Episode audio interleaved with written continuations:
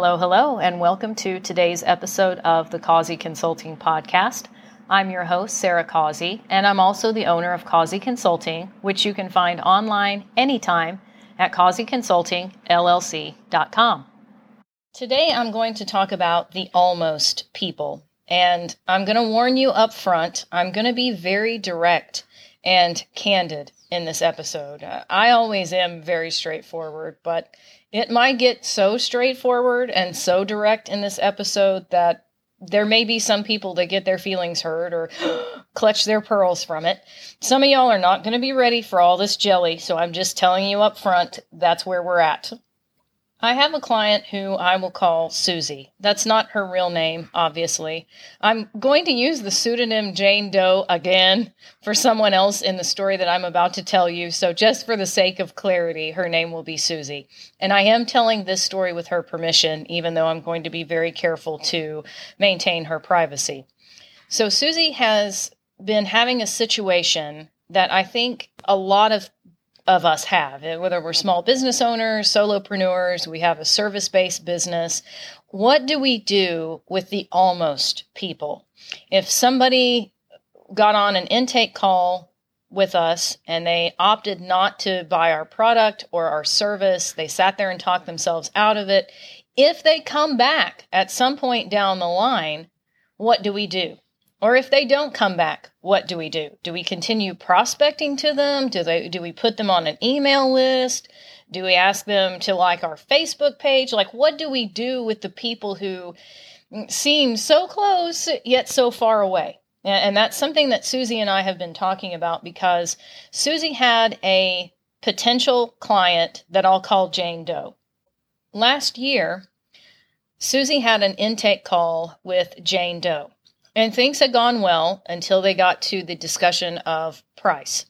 And once Susie provided Jane with the price, then she said it was like Jane Doe just self destructed right there on the phone, started talking herself out of it. And Susie couldn't even get a word in edgewise. It was like Jane just completely melted down said it was not a good time. Well, is anybody even buying anything because pandemic? There's so much uncertainty. What if I need this money for something else? And it was like Jane just spun out into a panic attack, talked herself out of it, hung up the phone, and went on. Okay, well, that was like eight months ago. So now here we are, and Jane has come back to Susie saying, I realize that I panicked and I've tried some other solutions that haven't worked for me. I'll admit to you they were cheaper, and I see now that I shouldn't have been cheap about all this. I'm in trouble and I want your help. And so Susie has been trying to come to a decision about what she wants to do with Jane. Is it even worth her time to get back on the phone with Jane, have another intake call, learn about what's changed? And then there's all this concern in the background, too, which I think is very important. And I want you to hear me on this. Susie has concerns about what kind of client would Jane be? If I got Jane into the system, if she did pay the money, she didn't talk herself out based on price this time, looking at past behavior, and what happened in our last intake call, and the fact that now she's coming back saying she went and bought cheaper solutions and wasn't happy, what kind of client would she be if I did bring her into the fold? Now, these are very important questions, and I don't feel like they're dealt with enough, especially for those of us who work in tandem closely or we do one on one type of work with clients. Like, what would this person actually be like if I went ahead and brought them in? In thinking about things, Susie ultimately decided that she did not want to get back on a second intake call with Jane and did not feel comfortable bringing Jane into her program. She just had a gut instinct that maybe things had happened for a reason. Perhaps the deal hadn't gelled earlier when she thought that it should have for good reason, and they just weren't meant to work together. And that's okay. It really is okay that some prayers are not answered, some deals don't come together. Not everybody that you talk to is ultimately meant to be your client. And if they are showing you early signs of drama, early signs of turmoil, you are so much better turning around and walking away from it than trying to onboard somebody and hoping they'll become stable or hoping that through your coaching or through your program or your whatever you can you can make them a different person. You can't. You are not god almighty. You do not have that kind of power and it will turn into a major stressful uphill battle for you if you bring somebody in and then regret it later. So as susie and i were talking she laughed and said, You know, this would be a good podcast episode because so many sales techniques are driven around onboarding everybody, getting as much money as you possibly can. And nobody really talks about what do you do if somebody isn't a good client? Like, how do you like gently leave a situation if you realize, oh no, th- this this isn't meant to be, this isn't a good fit? Like, how do I handle it then? When I'm working with clients, I don't like to lead the witness. I like to take more of a Socratic method approach and ask good, insightful questions to spark discussion and to spark discovery and to help clients determine a solution to their own problems rather than me sitting there telling them, well, here's what I think you ought to do. So after Susie had come to the conclusion herself through her own soul searching, her own decision making, that she didn't feel right about Jane. There was just something off about that situation. She had asked me about how I typically handle those situations. And because she had already arrived at her own conclusion, I felt comfortable sharing this information with her. And in talking with her about, oh, this should be a podcast episode, like I decided I would go ahead and pull the curtain back and share it with all of you as well. And this is where it's going to get super direct, no fluff. You're going to drink this straight with no chaser. And I want to be clear, put a disclaimer up here. This is my approach. I'm not saying it's right for everybody. Everyone's business is different, everyone's communication style and attitude is different. So don't take this as me saying this is gospel and you need to all abide by it and this is a rule for everyone everywhere across the planet. I'm not saying that at all. All I'm telling you is here's how I handle it in my own business. When it comes to almost clients, people that you know they paid for their intake call and we got on the telephone and we started going through what's actually happening in the business what do they want to accomplish where are they at now versus where they want to be if we get through all of that and they come to the conclusion that they don't want to pay the money, it's not a good time. I mean, is anybody buying anything because pandemic? I just don't know. I need to talk to my spouse, my neighbor, my dog, my minister, my cat, my psychic, my whatever if if if things go in that direction, I just say no. At some point down the road, if they come back six months later, eight months later, a year later, whatever, they go, okay, I wasn't ready then, but I think I'm ready now. The door closed.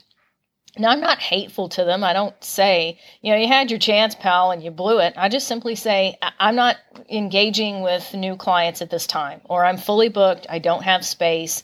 Um, you know, maybe it's sometime in the future, but not right now. You know, you don't have to be hateful in the rejection, but you do have to protect yourself. But what do I always tell you guys? You have to guard yourself, your business, and your time jealously. You know, there's only one of you in the world. You only have so much time and energy to get through the day. And not everybody that comes up and uh, pokes you in the rib with a sharp stick is someone who deserves your attention.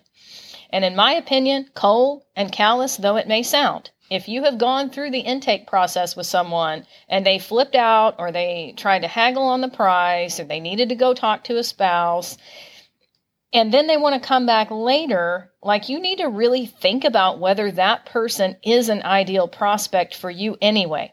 And I want you to be careful of phrases like if only or except for.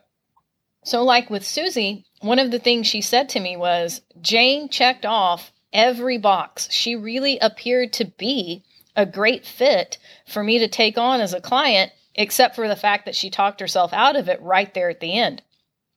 Or Jane would be a perfect client if only she would have had more money at that time. If, if you are making those types of excuses for your prospects, you're in trouble. Those phrases like if only or except for negate out basically everything else. If Jane Doe is a great prospect for you, except for the fact that she doesn't have enough money for your service, then guess what? She's not an ideal prospect for your service because your ideal prospect will have enough money or the means to obtain it in a sensible manner to afford to work with you. They won't haggle, they won't browbeat, they won't get on the phone and suddenly decide they need to have a confab with their neighbor, their dog, their minister, their wife's uncle's brother's cousin in law. They'll be ready to go. They're serious, they're suited and booted, and they're ready to do whatever it takes to make their life, their health, their business, whatever, better. They don't need you to convince them to do it. They're already bought in and ready to go. A lot of coaches and sales trainers like to advise you to use the scarcity tactic or false urgency light a fire under them create some false sense of urgency to motivate them. They'll, they'll just give in to their own inertia. If you don't give them a reason if you don't light a fire under their butt they'll just give in and keep doing what they've been doing. It's up to you to prod them out of that inertia Respectfully, I disagree. No, it is not my job to prod anybody out of inertia. It's not my job to light a fire under somebody's butt. If they're not motivated enough to light a match and light the, their own fire under their own butt, I sure as hell don't need to be the one to do that for them. Trying to prod somebody into doing something, trying to, you know, as I've said before, like drag somebody kicking and screaming across the threshold of change. It is so miserable. And you have people, it's kind of like how I've been talking about uh, Dr. Emmett and the book Why Diets Make Us Fat. It's like there's some people that'll white knuckle their way through these diets. And then the minute that they're at their goal weight or they've you know been to an event. Maybe they wanted to lose weight for a class reunion or to be uh, in someone's wedding. Like the minute that that event is over with they go back to eating cheeseburgers and pizzas and milkshakes because they only had that limited window of motivation. And if you bring somebody into your program or your service and they're not really motivated you know you had to give them a swift kick in the butt or light a fire under them to try to force them, to try to drag them through the threshold of change, you are going to be in for such a nightmare, especially when all that wind comes out of their sails and they decide that they don't really want to be there. They could have spent that money on something else. It's just like the person after the class reunion that's like, okay, I, it didn't really mean that much to me to get down to this weight. Now that everybody's seen me looking svelte and looking good, I'm ready to go back to the cheeseburgers and pizza. Aside from the fact that it's going to cause you a lot of stress in the long run, and it's not going to turn out to be one of your success stories or a testimonial that you highlight on your website. You know, aside from all that, it's also a huge waste of your time. So let's say that you get on an intake call with Billy Bob, and you get to the end, and he says, Well, I need to sleep on this, and you know, this is a major purchase for me and my business. So I'm also going to need to talk to my wife and, and get her buy in. Even though Billy Bob's wife is not a partner in the company, he, he owns his own business, and this should be a tax deductible expense, and he should have on his big boy pants to make this decision himself. It really shouldn't even involve her. He tells you that he needs to go talk to his spouse, he needs to sleep on it there are plenty of coaches and trainers that would tell you, you know, you, you still got a live one on the hook there. You know, you need to, to, to create some kind of incentive or some kind of false sense of urgency. So, you know, tell him the window's closing. Okay, Billy Bob, you can go home and talk to the wife and sleep on it. That's fine. But I need a response by 9 a.m. tomorrow morning. I, I've got other prospects, I've got other gigs that I need to take on. And so if I don't hear anything back from you or if you don't get back with me by 9 a.m., sharp with a with a yes, then I'm going to have to move on and just give your slot to somebody else. Here's a newsflash: Billy Bob doesn't care. He's not. He's gone. He gone. He's gone, and he's not coming back. He, he's the the wife. If he even has that conversation with her, she's going to decide that he doesn't need to spend that money on your product or your service. She'd rather spend it on something else. Let's just be real. I don't care if that hurts your feelings. I'm just telling you. That's how it's really going to be. She she's not going to give her consent for him to spend that money inside his business and he's not going to sleep on it. You you may not even hear from him. He may ghost you. And when he finally does come back, it's going to be, "Well, I talked about it. Well, I thought about it. Well, I slept on it and I just decided this ain't the right time for me to do this." There are better things for you to be doing with your time than trying to poke and prod and cajole and convince. And if you're sitting here listening to this thinking, well, if I didn't poke and prod, if I didn't cajole and convince, then I wouldn't have any clients. That tells me that you're fishing in the wrong pond. Ideal, pre qualified prospects are going to be bought in. They're going to understand the mission and they're going to be motivated as soon as they before they ever even pick up the phone. Like as soon as you get on the phone with them you're going to feel the vibe is different. You're going to know that this person doesn't need hand holding they don't need cajoling. They don't need convincing. Like one of the reasons why i talk about wanting to work with winners and help them win more help them get out of a plateau and get to the next level is because they get it like they're already running a successful business. So, like, I don't have to get on the phone and explain basic economics or basic common sense to them. So, for example, there are some people that the idea of paying $10,000 for a program or $10,000 to a coach is insane. They just cannot wrap their mind around ever doing that. But they will pay $1,000 to 10 jokers that don't do anything for them, or they'll pay $500 to 20 people that don't do jack for them. They're happy to do that because it's small amounts. It's like they they'll waste these little mouse amounts of money on uh, done with you programs, you know, where somebody sends you a PDF and some PowerPoints or refers you to a YouTube channel and then you hear from them once a month, uh, or they do group coaching, which I, as an introvert, totally effing hate. You know, where it's like most of the time you're on a group call with a bunch of people that don't understand you, you don't understand them, you're not on the same wavelength. You know, so you're reviewing Google Docs and then you're getting on a group call once a week with 20 other people, like a herd of cattle. But you know, there's people that'll do that for 500 or a thousand dollars, and they'll do it repeatedly, like the old cliche about insanity, doing the same thing over and over again, hoping for a different result. But the idea of actually ponying up some real money to work with a real expert scares the crap out of them, and they just won't do it.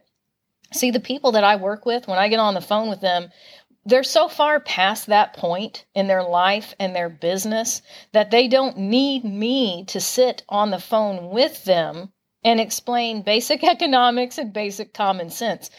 They have a successful business. They've already overcome that kind of little baby nonsense. Sorry, I know some of you may be getting offended by this, but I'm being real. They've already overcome that little baby nonsense and they have gotten on with the business of having a successful business you have to make a mindset shift around this and really train your brain to see good, legitimate, viable prospects everywhere and to understand they're plentiful. There's enough of them to go around for your product or your service, your business to be successful. You do not have to waste time and energy on nonsense prospects and they might be good people. You know, Billy Bob that needs to go home and talk to his wife, he might be a great guy. Might give you the shirt off his back if you needed it. Might give you his last can of food in the zombie apocalypse.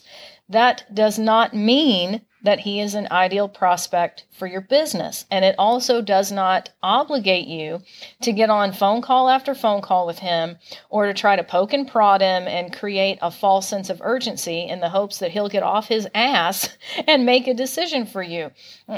It's I'm I'm going back in my mind to that scene in Rocky 3 about friends don't owe Friends do because they want to do. Nobody owes anybody anything. It's the same thing with you and your time and your prospects.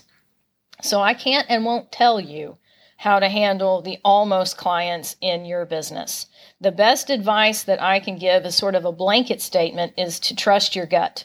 If somebody comes back to you and you just have that kind of wonky feeling about it, like Susie had with Jane, please pay attention to that You know, if somebody is showing you that they might be a drama king or a drama queen, there might be a lot of problems. You know, they might sign up and then regret it in two or three days and become a problem for you.